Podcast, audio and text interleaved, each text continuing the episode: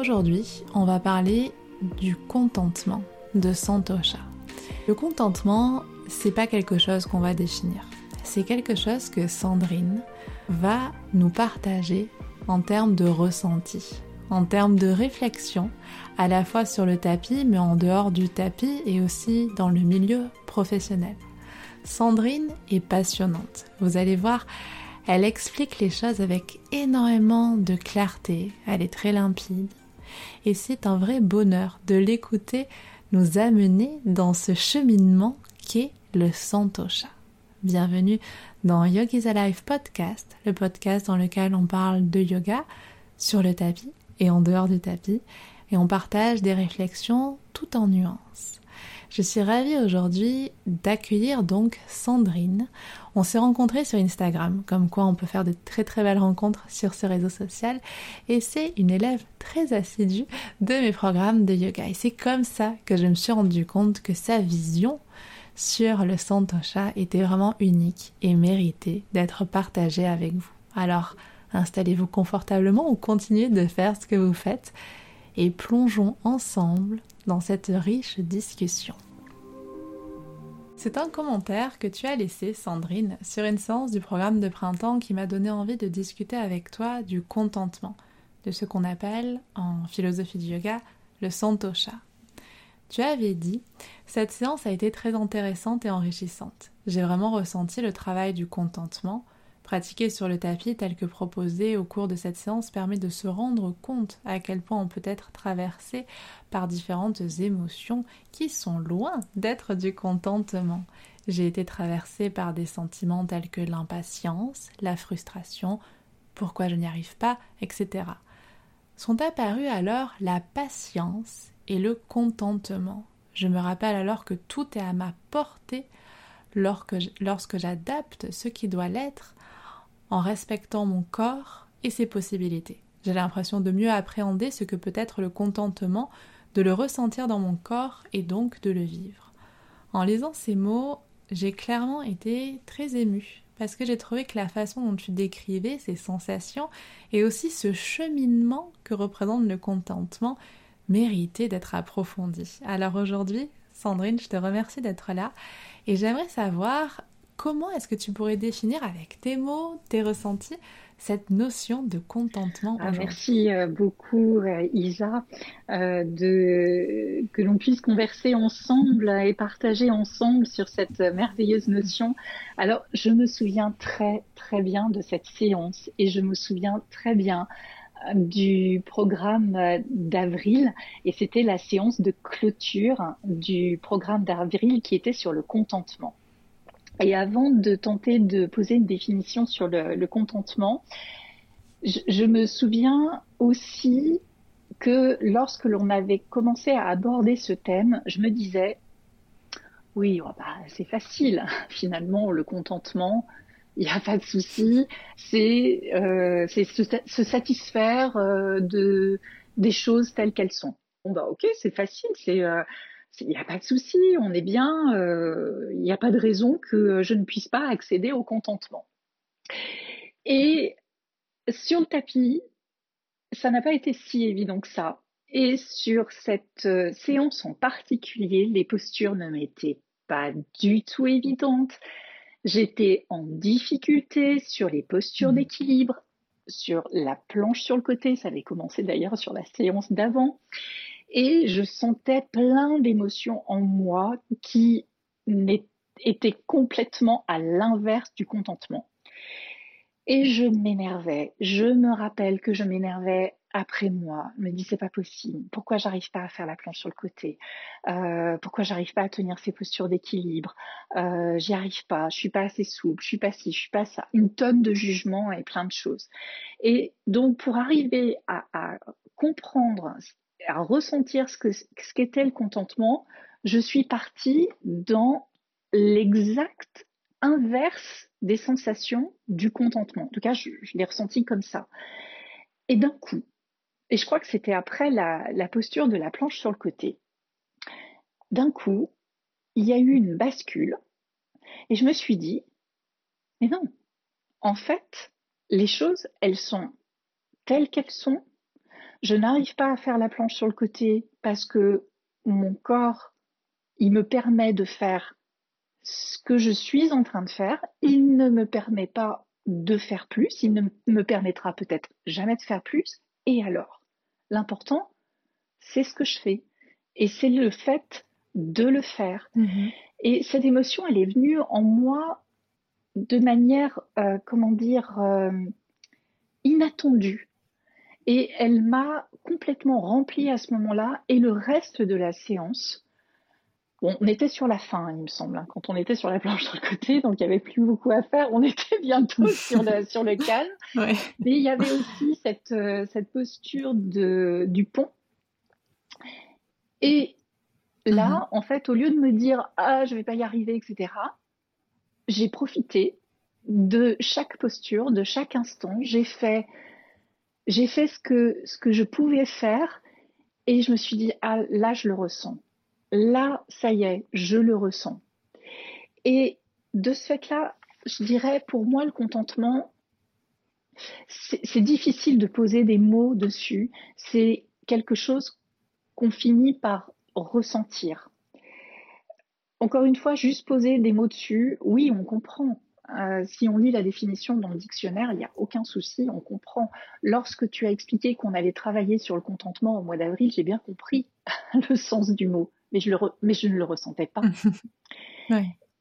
Et, c'est vraiment cette, euh, cette pratique d'asana qui m'a qui m'a permis de le ressentir. En fait, j'ai ressenti le, contentement en allant ressentir l'exact inverse et en me, en me posant probablement la question pourquoi je ressentais cet exact inverse en fait du contentement, cette insatisfaction, ce jugement, euh, et c'est ce qui m'a permis d'aller ressentir quelque chose d'autre.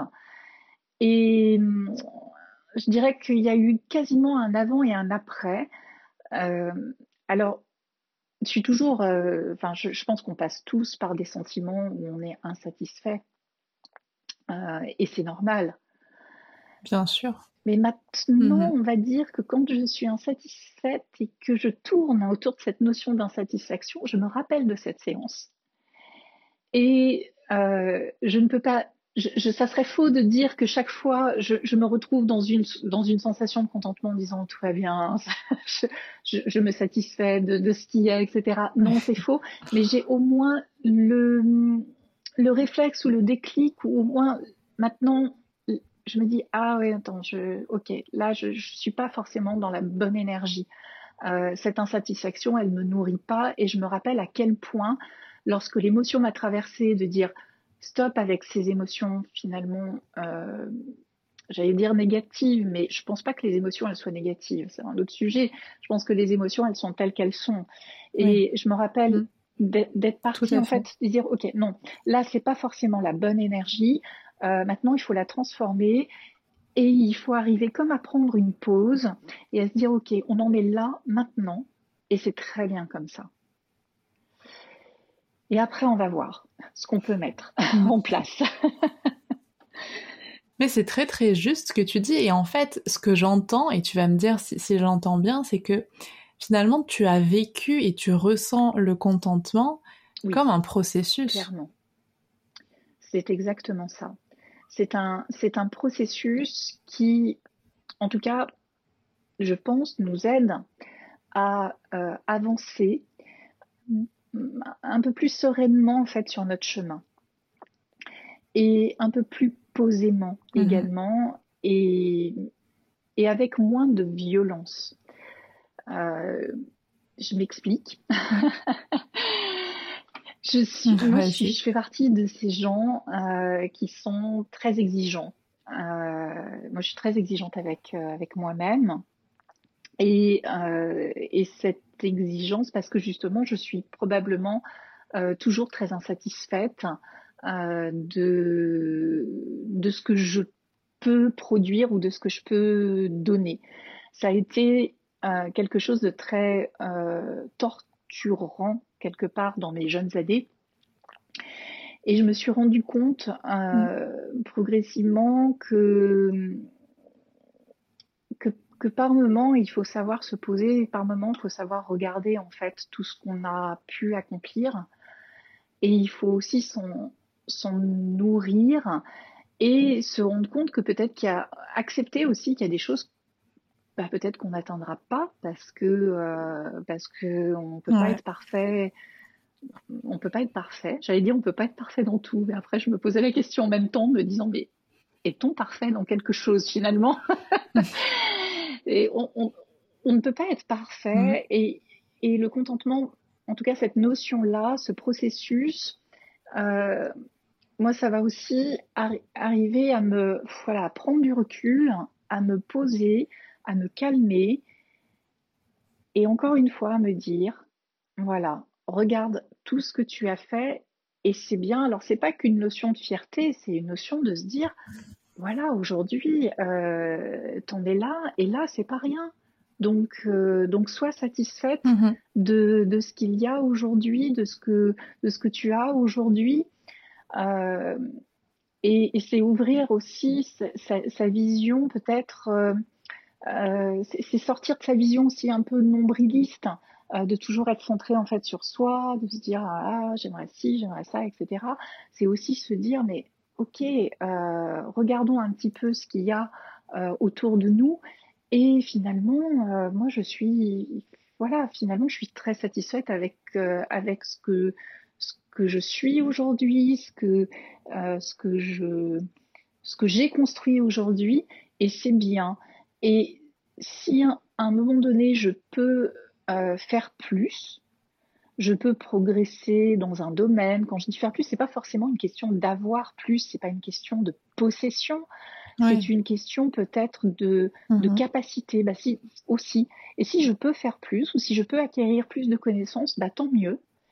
Et si je ne peux pas, mhm. pour X ou Y raison, ben, ça va aussi. Et, moi, ça me dégage de la pression. non, mais exactement. Mais ce que tu dis, je trouve que c'est extrêmement précieux.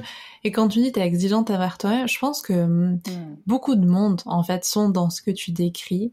Et en effet, le fait de se poser et d'observer ce qu'on a fait de façon un peu plus neutre, je pense que ça permet, et tu l'as très justement dit, c'est pas qu'une question de fierté, ça permet de poser un peu des bases, des repères et d'être factuel. Parce que souvent, quand on est dans cette insatisfaction, en fait, on n'est pas très factuel. On est plus dans, euh, dans peut-être un petit peu ce que tu décrivais, dans de la frustration, dans, dans une, recherche, mais qui est au final vaine. Et donc, le fait de poser des, ouais, des, des pierres blanches entre quelques en, quelque sorte sur son chemin, ça permet vraiment de, de relâcher la pression. c'est un soulagement. Et c'est un soulagement, je pense, euh, nécessaire, euh, surtout dans nos rythmes de vie mhm. qui sont aujourd'hui à 100 à l'heure. Aussi. ouais, même à plus, ouais, à 100 à l'heure et pas physiologique en fait. je pense pas qu'on soit fait pour être autant productif tout le temps. Je pense aussi. je, pense que on, est soumis à beaucoup à beaucoup de pression et euh, on, mm-hmm. on est euh, comment dire on est exposé à beaucoup d'insatisfaction dans notre vie de tous les jours. Euh, qu'elle soit dans le domaine du loisir, même les loisirs sont devenus une compétition. clairement, mm-hmm. sur, en étant sur, sur Instagram, par exemple, euh, je, me suis souvent euh, plainte, oui, pas plainte, où j'ai souvent exprimé euh, mon désarroi sur le fait qu'on partage des passions communes, mais qu'il y a cette tendance à partager toujours les réussites, toujours les choses les plus, plus, plus, etc., qui finissent par, par devenir contre-productives parce que euh, ce qui pourrait soit nous rassurer qu'on n'est pas les seuls à, être confrontés à des problèmes, euh, soit nous motiver finit par nous démoraliser. Et, euh, je pense que du coup, pour en revenir au contentement mmh. et au sujet de notre podcast, c'est important de prendre ces moments de pause et de prendre ces moments de réflexion et d'introspection en fait sur, sur là où on en est et de revenir aux faits et à des choses plus concrètes euh, qui, voilà, qui nous dit ben, euh, on n'est pas forcément, euh, encore une fois, dans une perfection absolue et, et, c'est très bien comme ça. C'est aussi une notion de tolérance aussi qu'on applique pour soi-même. Tout à fait, c'est une notion de tolérance. Exactement. Et tu lis aussi, et, c'est, ce que tu dis, du coup, ça fait vraiment écho à ça. Dans ton commentaire, tu opposais finalement à l'impatience la patience, et finalement, la patience et le contentement, en tout cas dans ce que tu décris, j'ai l'impression qu'ils sont vraiment liés. Pour moi, oui. Euh, dans, ma, dans, ma, dans mon ressenti, euh, ça va avec, et je vais le calquer à une expérience mhm. euh, personnelle qui est autre que cette fameuse séance clé. C'est quand on apprend à jouer d'un instrument de musique. Mhm. alors, je ne sais pas si tout le monde est comme ça, mais il y a certainement d'autres personnes comme moi. On a envie tout de suite de jouer super bien. Voilà. Et, ah en fait, on se dit, euh, je vais prendre une guitare, je vais apprendre la guitare et je veux jouer tout de suite euh, comme euh, les personnes, les artistes que j'admire et, et, je veux. Et pour apprendre à, jouer de la guitare, il faut, une, il faut de la patience. Et mm-hmm. il, il faut se nourrir ou accepter que le temps imparti à l'apprentissage et le temps qu'il doit être. Et je, pense que le contentement, personnellement, puisque j'ai appris, euh, j'ai tenté d'apprendre à jouer de la guitare et euh, j'ai abandonné d'insatisfaction en fait, parce que je ne prenais pas le temps de constater où j'en étais et de me satisfaire des trois, quatre notes en fait que j'arrivais à sortir. Et je me rends compte aussi avec du recul que mon professeur ne prenait pas peut-être forcément le temps parce que lui-même dans une dynamique de d'apprentissage avec des objectifs d'apprentissage euh, qui étaient tout à fait honorables hein, aussi euh, pour euh, pour, pour ses élèves et pour, entre autres, pour moi. Et que de ce fait-là, comme on se voit qu'une heure par semaine en plus, donc c'est aussi lié à, à, à, la, à, la, folie qui nous entoure. on se voit qu'une fois par semaine, 45 mhm. minutes, donc il faut aller vite, il faut transmettre, etc. Et hop, allez, oh, bon, ça c'est acquis, allez pas, on passe, euh, on passe à la, à, à la partie suivante. Et on, et, on ne prend pas le temps de se satisfaire du progrès que l'on a fait, de constater qu'on a fait des progrès, de d'entendre en fait les trois accords qui tournent et de les entendre tranquillement et de les poser et de les intégrer mhm. avant finalement de passer à la suite.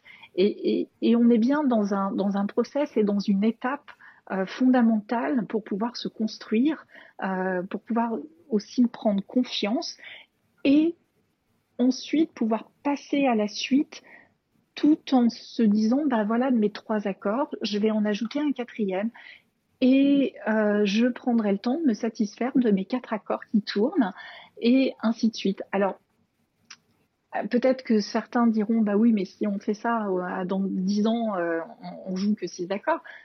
Mais finalement, quelle est l'importance Si on met un an, deux ans, mm-hmm. trois ans pour, pour jouer quatre, quatre accords, du moment qu'on ne vise pas non plus euh, de faire une scène euh, avec, euh, avec des stars internationales, ça va aller. Mais c'est une étape aussi. Et, et, la patience, elle est, elle est importante dans ce processus. en plus, c'est une, une notion qu'on est en train de perdre. clairement, tout doit aller tellement vite. Tout, on n'est plus patient. on n'est pas patient avec les autres euh, on n'est certainement pas patient avec soi-même mmh. non plus. non, non, mais c'est sûr, c'est évident. Mais c'est tellement juste ce que tu dis. Et mmh, en effet, peut-être que ça peut prendre du temps, et peut-être qu'en effet, dans dix ans, il n'y aura que six accords, mais au final, bah, c'est déjà énorme.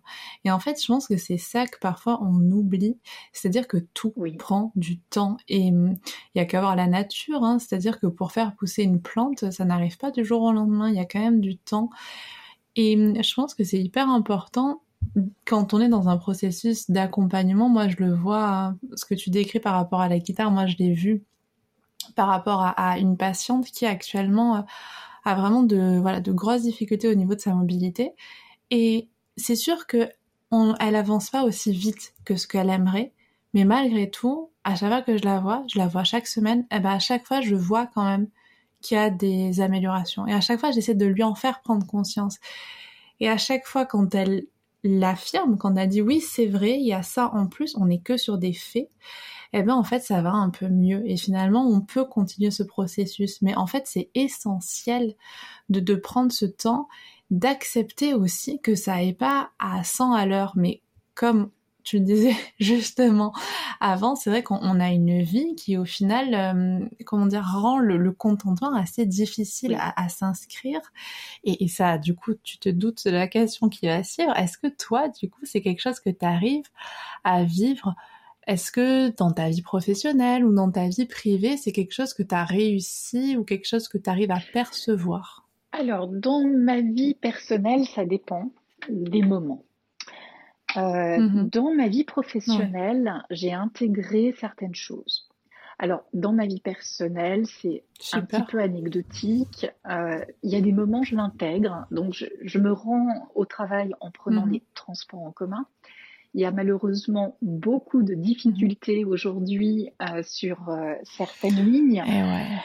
Eh Et, j'avoue que maintenant, lorsque un train arrive en gare, je ressens, même s'il a cinq minutes de retard, je ressens une notion de satisfaction me disant l'important c'est qu'il y ait un train.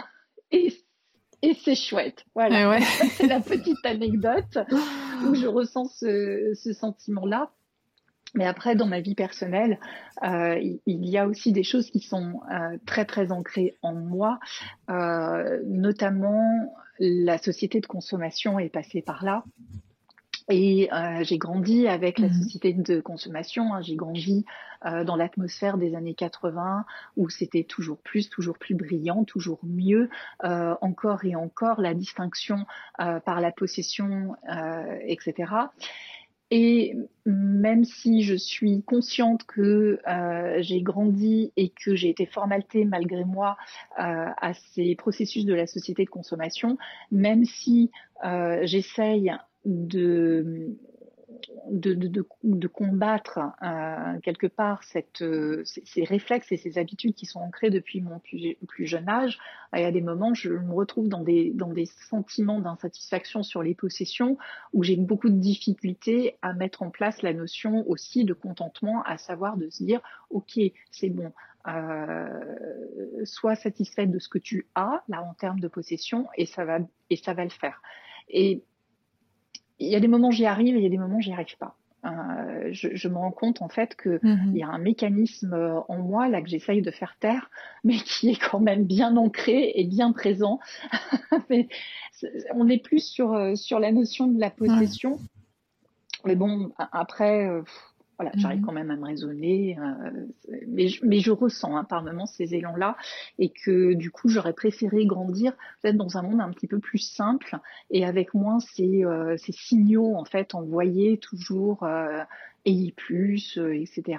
Si, si seulement, je, je, crains que la société de consommation soit encore bien là et que les enfants qui grandissent aujourd'hui grandissent aussi dans ce dans ce schéma-là.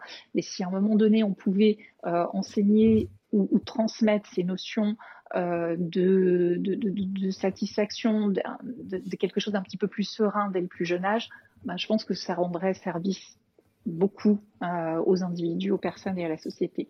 Mais t'as raison, mais je pense que c'est lié. Enfin, je vais te raconter un truc qui, enfin, qui me fait vraiment penser à ce que tu dis.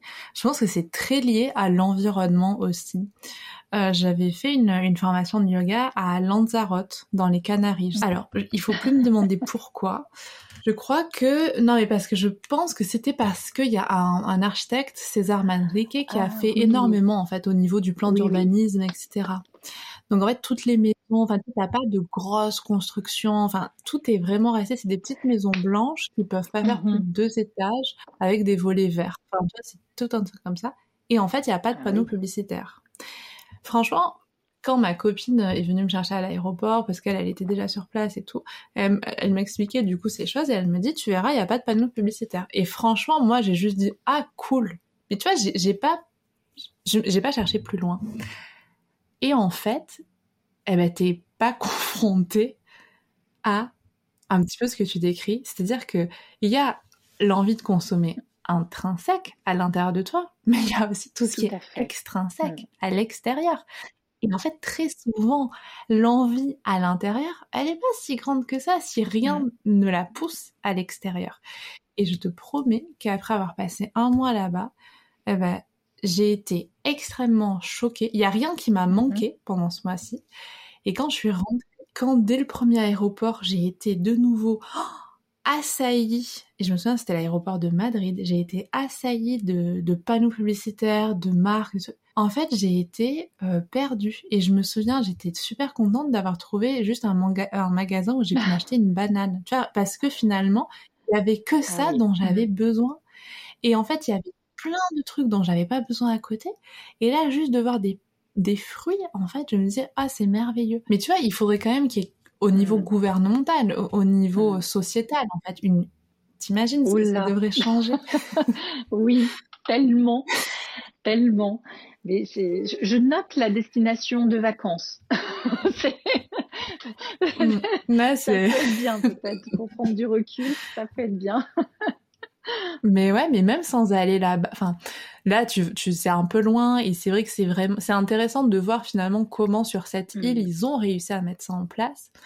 Mais euh, on a fait une, une retraite de yoga avec Laura euh, dans le Tarn-et-Garonne là l'été l'été passé et c'est vrai que c'était un environnement très euh, campagnard il y avait on était très peu en fait dès que tu sortais il y avait pas finalement il y avait très peu de panneaux publicitaires etc et en fait ça fait ça fait vraiment du bien et tu as totalement raison de parler de, de consommation quand on parle de contentement parce que finalement euh, en dehors du tapis ben en fait la consommation c'est clairement un très gros obstacle au contentement. Oui, et c'est vrai que quand j'ai la chance de vivre à, la campagne, et euh, c'est un besoin. Mm-hmm. J'ai eu vécu en ville, quand j'étais jeune. Je trouvais ça très très bien d'ailleurs, parce que mes, mes parents vivaient à la campagne, donc euh, il y a eu un moment donné un mouvement en moi qui s'est installé. Je voulais vivre en ville, je voulais vivre en ville. Et, euh, mmh. et puis un, jour, j'en ai eu marre aussi, sans véritablement comprendre, parce que j'étais encore loin de toutes, de toutes ces notions euh, liées à la, à la, bienveillance, à la pratique du yoga, etc. Mais instinctivement, il y avait quelque chose, c'était trop pour moi en fait. Euh, toutes les tentations étaient à portée de main. Et, euh, et j'étais fatiguée, j'étais très très fatiguée. Et par euh, par le biais d'une opportunité professionnelle j'ai pu repartir à la campagne ou dans une ville d'une taille euh, moyenne enfin un peu moins importante et euh, finalement, euh, par une opportunité personnelle, on est venu vivre euh, dans, une, dans un village de 200 habitants et sur lequel on n'a aucune sollicitation. Et si, il n'y a, même pas un commerce en fait. Ah donc, si on sort se mhm. promener dehors, il n'y a, y a pas de sollicitation autre que le plaisir de marcher en pleine nature. Et ça fait beaucoup de bien, ça apaise mhm. énormément et sa ressource.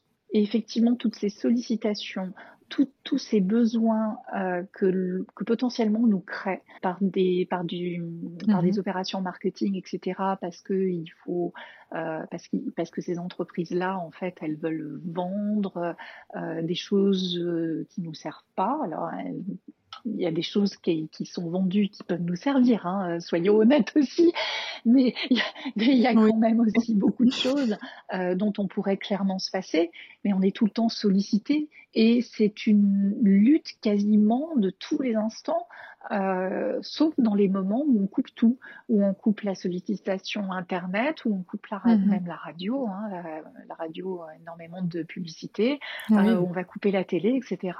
Mm-hmm. Et on se retrouve comme ça en pleine nature. Et ça fait tellement de bien, tellement bien, parce que moi j'ai l'impression de baisser les armes en mm-hmm. fait, euh, par rapport à toutes ces sollicitations. Parce que même si on sait que c'est des sollicitations, c'est difficile à dire, euh, même si on sait que c'est un processus marketing, à un moment donné, on est humain et le processus marketing et de communication, il est bien fait. Il est fait pour que ça génère en nous une envie. Donc, bien sûr. effectivement, c'est difficile. Ça, c'est sûr. Pardon. Non, non, non, non, c'est sûr. Et du coup, au niveau du professionnel, alors au niveau du professionnel, enfin oui. Alors oui et non, mais ça m'apporte cette notion-là m'apporte beaucoup de choses. Donc je, je suis je suis manager euh, dans, alors dans un service client, en industrie. je précise, je, je ne vends pas pour le plaisir de vendre. c'est je suis dans, un, mhm. dans, une, dans, un, dans une branche qui pour moi a du sens puisqu'on est dans la, la, partie de la construction des infrastructures électriques. Donc euh, ça a du sens et pour moi c'est important de travailler dans une entreprise où je trouve le sens, euh, le sens du produit et le sens de l'entreprise. Et je suis manager d'un service euh, client, donc de personnes qui sont sédentaires hein, pour pouvoir réaliser des offres mm. commerciales et administrer des contrats de vente. J'ai une équipe de 14 personnes ça fait une grande équipe, oui. Ah oui, Ça, fait, bah euh, beaucoup de, gens, mais enfin c'est passionnant, euh, puisque moi je me définis d'abord comme manager avant euh, l'histoire du service client. Et dans cette notion de contentement lié à la patience et à la tolérance, c'est quelque chose qui a beaucoup complété ou, qui est en train de, en tout cas je l'espère, de transformer mon management. Parce que ça s'applique pour soi, toutes ces notions de contentement, euh, bien entendu, et, on en a parlé, mais je pense que ça s'applique aussi sur la, vision euh, ou la manière d'accompagner les personnes euh, pour lesquelles on a une responsabilité donc de, manager. Et euh, ça rejoint ce que tu as mm. décrit avec, euh, avec ta patiente qui faisait des progrès euh, au fur et à mesure, mais qui voulait faire plus. Mm-hmm. Les, les, personnes dans, dans, mon équipe ont des niveaux différents et des, mm-hmm. on va dire, des points dans lesquels elles vont exceller ou, presque, et des points dans lesquels elles vont être mal à l'aise. Et il y a des choses, il y a des dans notre rôle de manager, enfin en tout cas moi c'est comme ça que je le que je le conçois. Euh, pour moi, c'est accompagner les personnes et, et, et, si elles le veulent, les faire monter en compétences. Et lorsque on accompagne des personnes pour les faire monter en compétences, il faut aussi que nous puissions reconnaître où elles en sont. Si elles sont capables à un moment donné d'être euh, satisfaites sur les acquis qu'elles euh, qu'elles ont, qu'elles ont réussi à construire, qu'elles ont réussi à avoir, mm-hmm. si elles sont dans l'insatisfaction, et aussi par rapport à ce qu'on leur demande, c'est peut-être de se dire aussi de faire cette pause nécessaire. Et c'est pas toujours évident. Parce qu'on a les pressions, euh, les pressions d'en haut aussi, hein, qui demandent euh, d'avoir le résultat, etc., etc. Mais en même temps, si on pressurise les gens et qu'on les presse comme des citrons et qu'on leur demande de faire des choses dont elles ne sont pas capables pour le moment, ça ne fonctionne pas non plus. Ça fonctionne pas. Bah, c'est ce que je vois à l'hôpital, c'est-à-dire que si c'est aussi dégradé au niveau des, des salariés et des conditions de travail, et s'il y a un turnover aussi grand, c'est parce que c'est ce qui se passe exactement ce que tu décris. C'est-à-dire que personne finalement n'arrive à prendre ce temps qui, comme tu le dis si bien, est essentiel. Mais ça nécessite aussi des managers qui, comme toi, non seulement arrivent à l'appliquer à leur niveau individuel, mais arrivent à ne pas céder à la pression. Et ça, ça doit être super ça, difficile. C'est toujours euh, évident.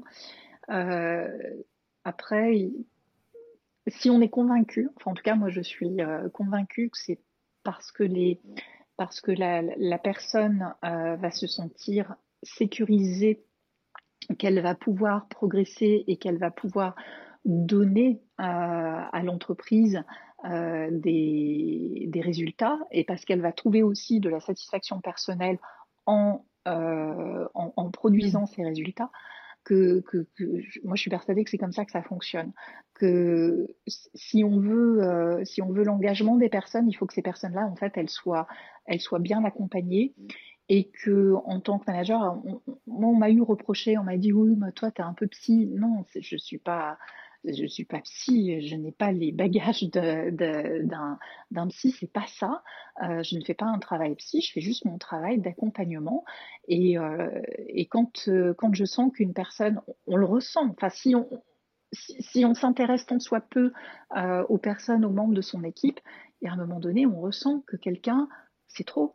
Qui, qui, que, que c'est trop pour, pour lui, qu'il faut qu'il faut justement prendre ce temps et, et le et, et, faire réaliser à cette personne-là que euh, là où elle en est, c'est déjà très bien. Et la mhm. nature humaine fait que on se focus, on se concentre, pardon, beaucoup sur le négatif. Et je. Ouais. Après, tu sais que c'est un biais euh, nécessaire, à notre survie. Oui, c'est vrai. Ouais. Euh, mais, mais qu'on a trop aujourd'hui, ça c'est une évidence. Mais en fait, de base, on est fait, en fait, on est équipé. C'est-à-dire que notre patrimoine euh, génétique, notre héritage, en fait, on ne peut pas faire autrement que de se concentrer. D'où l'importance, et c'est pour ça qu'on en parle aujourd'hui, d'avoir des gens comme toi qui arrivent à pratiquer consciemment le contentement parce qu'en fait au final ça n'a rien oui, d'inné. Tout à fait.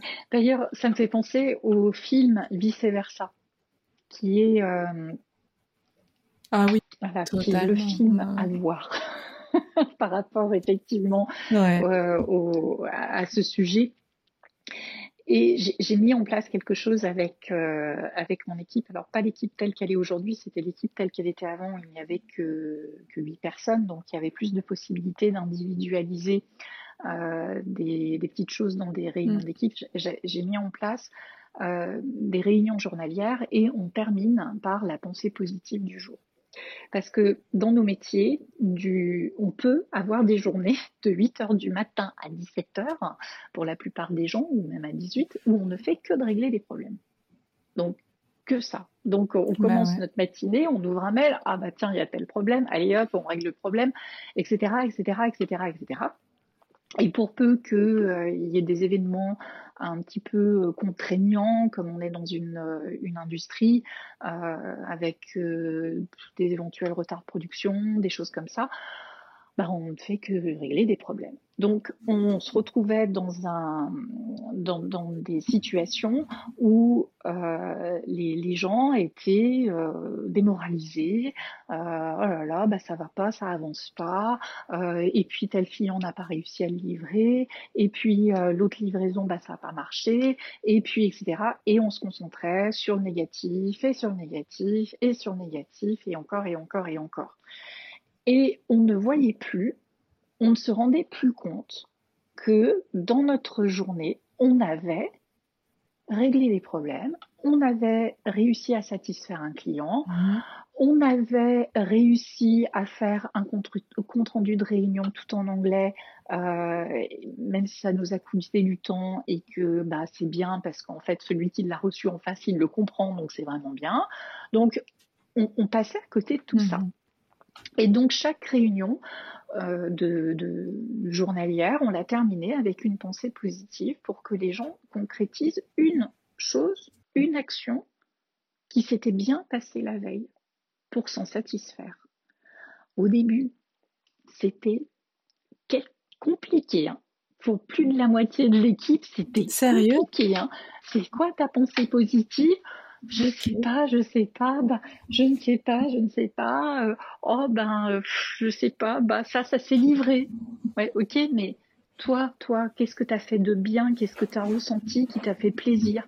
Bah, Il y a des personnes qui étaient incapables d'exprimer cela. Ça, ça a dû, ça a nécessité pratiquement une année pour certains pour arriver à émettre une pensée positive, une satisfaction, et c'est tellement important de se nourrir de ça. Tellement important. On n'a pas besoin d'en mettre dix, mais une.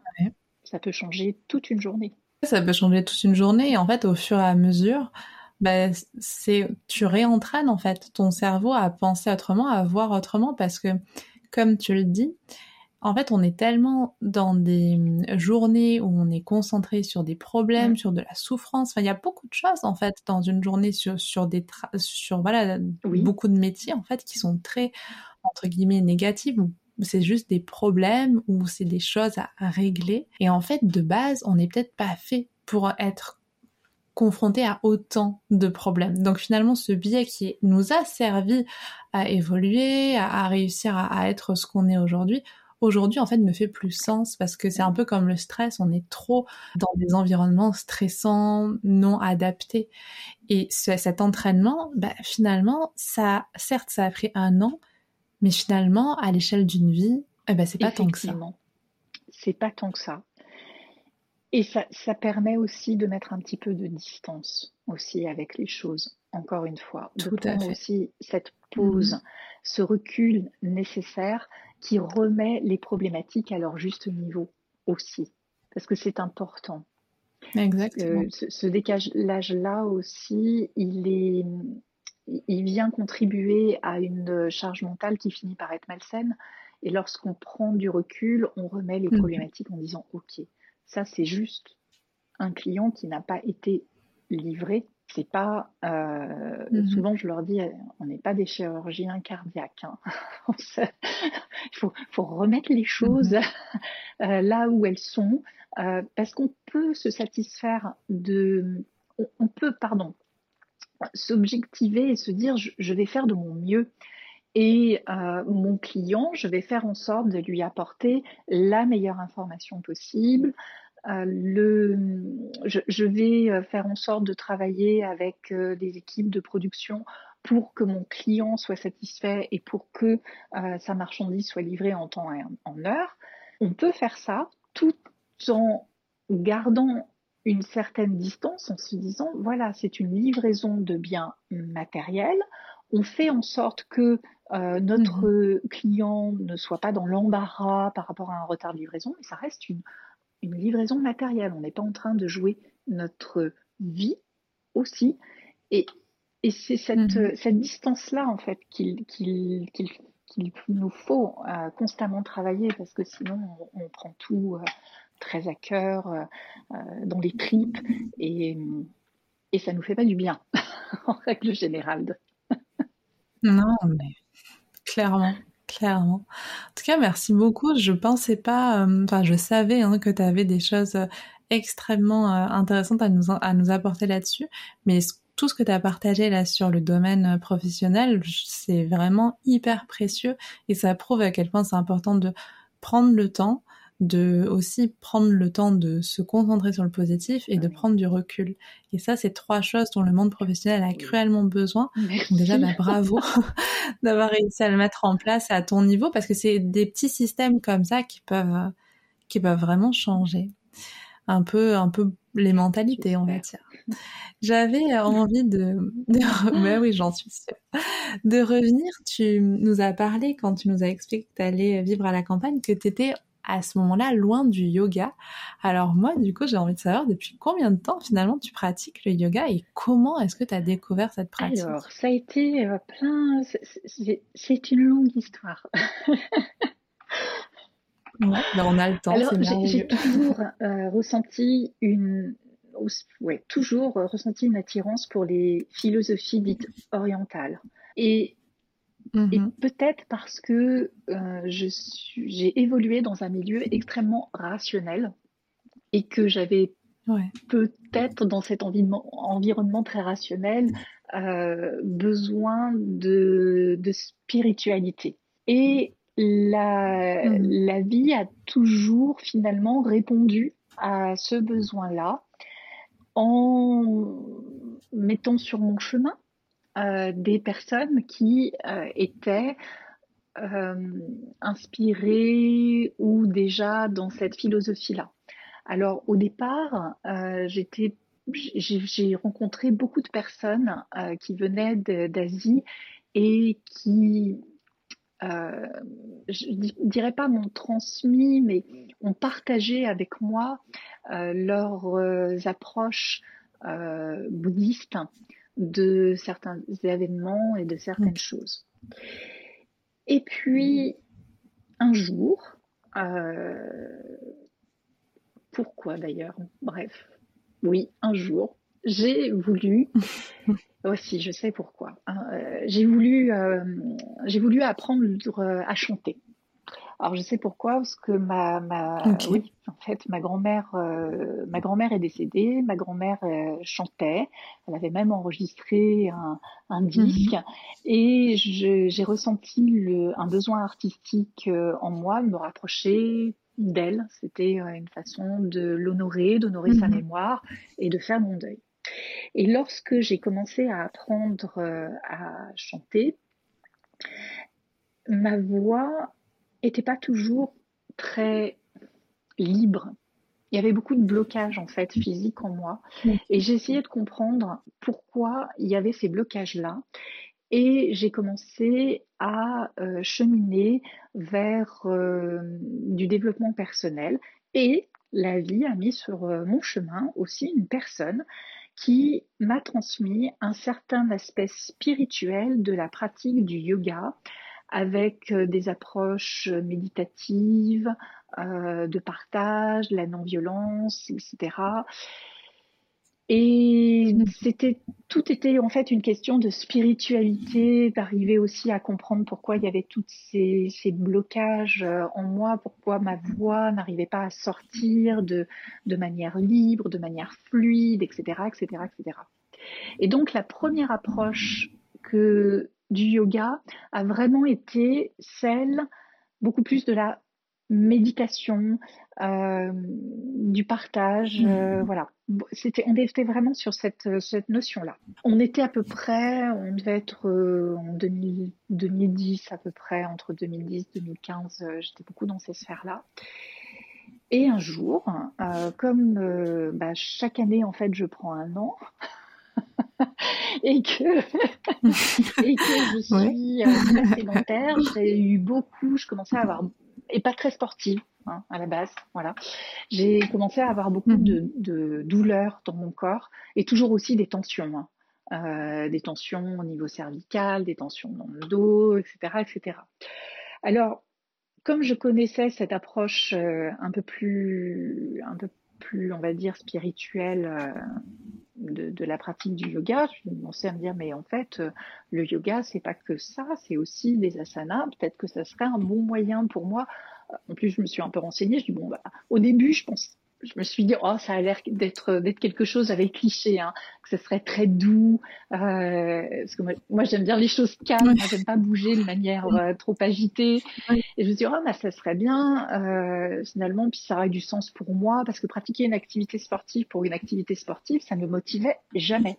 Je commençais, mais à un moment donné, je, je lâchais parce que ça ne me motivait pas, j'en voyais pas, j'en voyais pas les bénéfices. Bon, voilà, alors qu'il y en avait certainement, mais je ne les ressentais pas et je ne les voyais pas. Donc j'ai eu envie d'ajouter une pratique euh, physique avec donc euh, les asanas. Et j'avais toujours eu une amplitude horaire de travail assez importante. Alors c'était un peu compliqué, puis en, habitant en pleine campagne, c'est pas toujours évident de trouver les, les cours ou les instances euh, pour pratiquer des asanas de yoga qui vont bien et qui, collent bien avec les horaires. En campagne, c'est souvent des choses qui sont euh, euh, le mercredi de 14 à 15 heures. Bah oui, moi le mercredi de 14 heures à 15 heures, ça me va pas. Donc bon, alors j'ai cherché sur internet et ça c'est la magie de YouTube. Bah, j'ai trouvé très facilement et très rapidement des séances de pratique de yoga. Et c'est comme ça que progressivement, avec mmh. euh, le moteur de recherche, l'algorithme, etc., c'est comme ça que progressivement je suis tombée sur tes vidéos. Et, et où à l'époque tu étais encore euh, en Haute-Savoie et tu démarrais tout juste. Et, euh, et, tout de suite, j'ai beaucoup aimé ton approche. Et, euh, et c'est comme ça que j'ai commencé à te, à te connaître et à suivre. Et au début, quand j'ai commencé à pratiquer, vraiment, on devait être en 2016-2017 à peu près. Donc euh, euh, mhm. voilà, et j'ai pu euh, trouver un moment, un cours de yoga euh, que j'arrivais à suivre en présentiel aussi et c'était euh, c'était c'était très bien. Euh, malheureusement la personne elle est partie. Alors euh, derrière bah, j'ai j'ai pas continué parce que euh, là ça convenait tant au niveau de la personne qu'au niveau de l'horaire etc donc tout tout convenait bien. Et puis quand cette personne là est partie pour des raisons qui lui appartiennent bah je, au niveau de l'horaire elle n'a pas été remplacée. Au niveau horaire ça n'allait pas etc donc je me suis vraiment concentrée sur la partie euh, de pratique à distance et en particulier avec ce que tu proposais. Donc voilà comment je suis arrivée et comment je pratique aujourd'hui. Et donc ça fait quand même euh, un petit temps là, ça, depuis 2016, depuis 2017, ça va faire bientôt six ans. Quoi. Six ans de, petits rituels euh, qui me sont très précieux.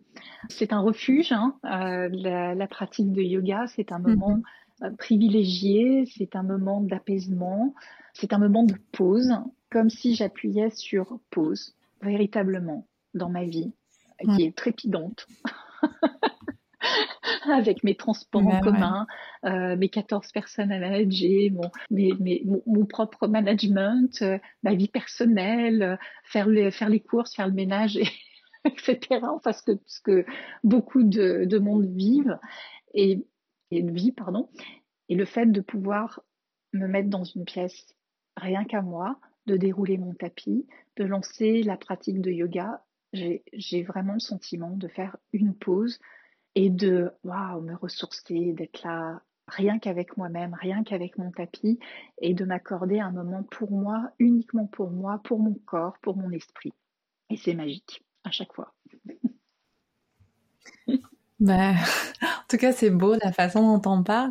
Mais du coup, comment est-ce que tu arrives Parce que c'est vrai que entre le travail, tes transports en commun, j'imagine que tes journées, enfin les journées où tu es en dehors de chez toi, c'est assez, euh, c'est assez chargé. Est-ce que tu arrives à avoir des jours où tu pratiques? Enfin, est-ce que voilà, ça, du coup, ça m'intéresse de savoir un petit peu comment tu arrives à gérer. J'ai des jours euh, où je ritualise. Euh, c'est alors j'ai du, du coup j'ai dû changer de rituel parce que jusqu'à maintenant, j'avais qu'un seul lieu de travail qui me permettait d'y aller en 25 minutes et, tout allait bien. Et maintenant, j'ai deux lieux de travail pour des raisons, voilà, comme ça. Et, euh, et donc, j'ai deux jours sur, euh, sur mon précédent lieu de travail et j'ai deux jours dans une grande ville qui est euh, Lyon et qui est accessible essentiellement par des transports en commun. Et les jours où je prends les transports en commun, clairement, je ne fais pas d'asana. Euh, ce ça, ça, ne peut pas mhm. s'intégrer dans ma, dans ma journée et c'est pas du tout possible. Mais dans le train, je peux, euh, je, je, me nourris autrement, on va dire. voilà, parce que le, le yoga, c'est pas que la pratique sur le tapis, c'est aussi une pratique euh, euh spirituelle. Donc, je peux aussi euh, me, me, nourrir et faire ce temps de pause dans le train, mais de manière différente. Et il y a des jours qui sont euh, où je sais que je ne prendrai pas les transports en commun. Donc en fait, il y a euh, globalement trois jours par semaine qui sont ritualisés avec cette séance de yoga très matinale. Je suis très matinale aussi, je me lève très tôt euh, et, et je, je, consacre en fait une demi-heure voire une heure quand il y a une séance d'une heure, ça c'est plutôt le week-end. Mais on, on semaine, par exemple, le lundi est une journée euh, très ritualisée où je me lève, je pratique ma séance de yoga. Ça me permet aussi de me mettre dans, les, conditions qui, me sont nécessaires pour pouvoir, euh, pour pouvoir euh, avancer dans ma semaine. Et le vendredi est aussi une journée assez ritualisée, début de semaine et fin de semaine, et le week-end. Et là, c'est toute mon instance, ces quatre jours-là me permettent de pratiquer et donc de me ressourcer. enfin, merci beaucoup d'avoir partagé ça. Et pour faire le lien avec le contentement, je trouve que tu as dit des choses qui sont hyper pertinentes. C'est-à-dire que parfois, on veut s'imposer. Tu sais, le, rituel de aller, on va pratiquer une heure tous les jours. Mais en fait, à un moment, c'est juste pas possible. En fait, il y a la réalité de la vie qui fait que bah, tu dois tu dois gagner ta vie en fait. Donc en fait, tu dois te lever, tu dois prendre des transports en commun et s'imposer quelque chose en plus. À un moment, c'est même plus de la discipline, ça devient, j'arrive pas jusqu'à dire de la maltraitance, parce que les personnes qui vont s'imposer ça ont sûrement mm. de très très bonnes raisons, mais si on sent que ça coince, c'est qu'il y a quelque chose qui va pas. Et donc ces jours-là, de se contenter, d'être dans le contentement et de dire, mm. ok, là je ne peux pas, mais bah je vais lire dans le temps de mon transport en commun, je vais écouter de la musique, je vais juste regarder le paysage. En fait, c'est des pratiques euh, en dehors du tapis qui sont extrêmement nourrissantes, qui sont aussi, je pense, nécessaires et essentielles et qui continuent finalement le travail du tapis. Donc je trouve que ton organisation, elle est aussi très liée à, cette notion de, contentement. Oui, vrai. Je, ne l'avais pas vu comme ça. Donc tu, tu poses des mots là-dessus. En effet.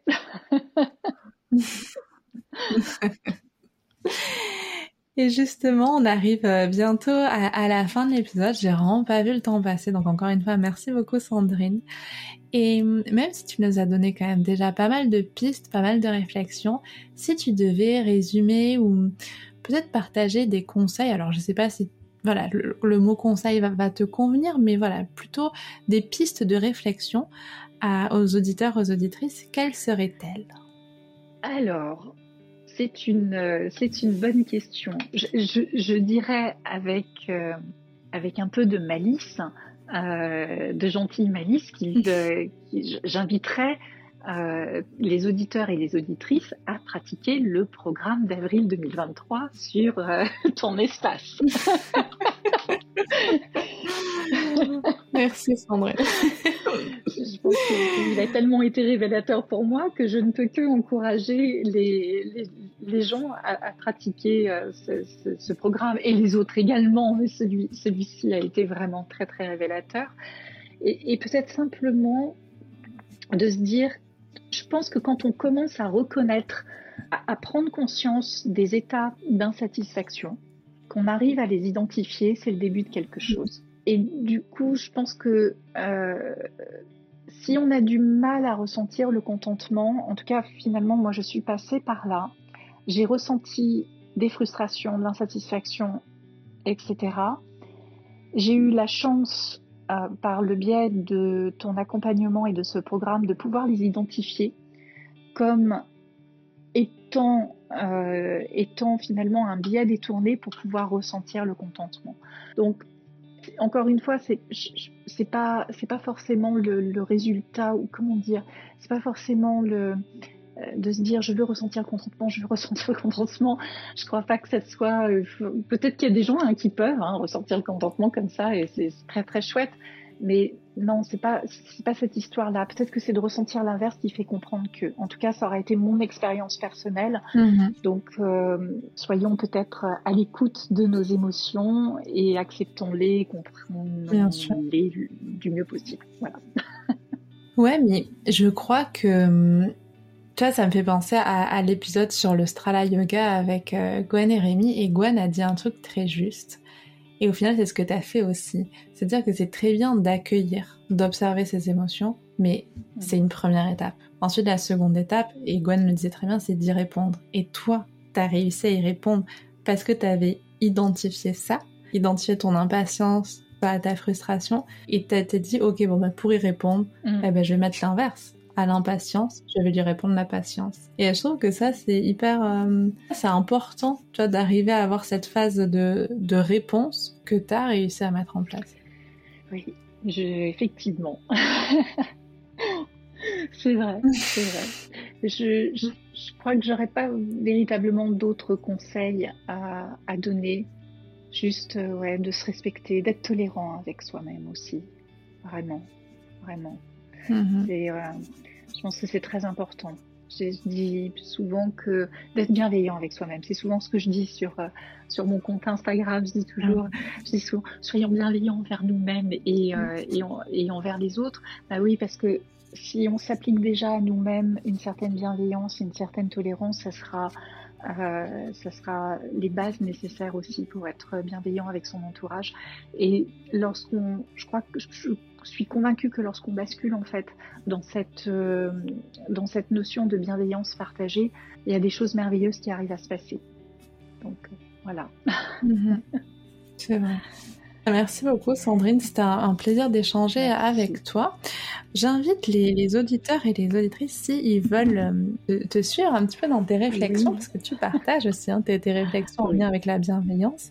Tu as un compte, tu as même deux comptes Instagram. Est-ce que tu veux en parler Merci beaucoup et, merci euh, infiniment pour, euh, pour cet échange qui était un, vrai plaisir également pour moi. j'ai deux comptes Instagram. J'ai un compte qui s'appelle euh, La Lady Sandrine, euh, qui va être un compte un peu plus généraliste. Alors on parle beaucoup de couture, on parle de réflexion, sur des choses euh, diverses et variées. Il y a beaucoup de sujets en fait sur ce compte-là. C'est un compte un peu généraliste. En tout cas, le thème, je pense, fondamental, en tout cas, je l'espère, c'est vraiment euh, la bienveillance, le partage, euh, la, la, bonne humeur, voilà.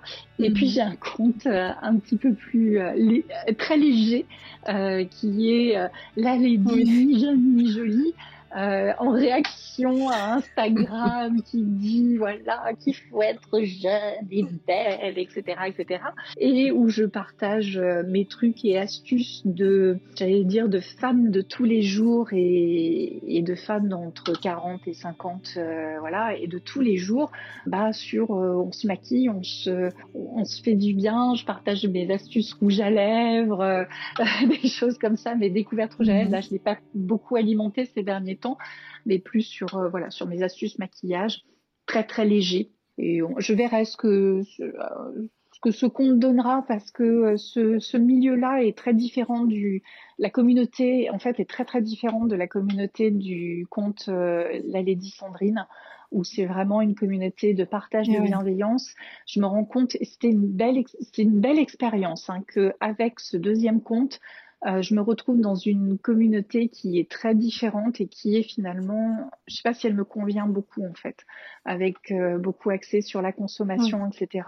Et moi, je partage ce que j'ai, mais mais je serais pas dans euh, l'achat compulsif pour pouvoir partager, partager et alimenter ce compte. Donc je mhm. suis pas très très sûre que ce que ce compte un peu réactif euh, perdure très longtemps. Mais le compte principal, euh, la Lady Sandrine, oui, c'est, euh, je, je, publie moins en ce moment, mais c'est aussi un espace d'échange où j'ai fait de merveilleuses rencontres dans cette, avec cette communauté dont tu fais partie, dont Laura fait partie également, et, mm-hmm. et plein de plein de gens euh, que, que je connais sans connaître euh, et, et, pour autant on, on s'apporte du bien et ça fait du bien. Mmh. Voilà, oui. C'est important. en tout cas, merci beaucoup. Et moi, j'aime beaucoup te suivre aussi et, je suis hyper reconnaissante que tu as accepté de partager aujourd'hui. Je trouve que tu as une façon extrêmement claire de, de parler. C'est très limpide quand tu partages tes, tes, idées et tes réflexions. Donc franchement, euh, c'était un honneur pour moi. Donc merci, beaucoup, Sandrine. Partagé. Merci à vous toutes et tous qui avez écouté. N'hésitez pas à laisser un petit mot, à nous donner aussi une note sur le podcast. Ce sera un plaisir de vous retrouver la prochaine fois. Et en attendant de vous retrouver très très vite, prenez soin de vous.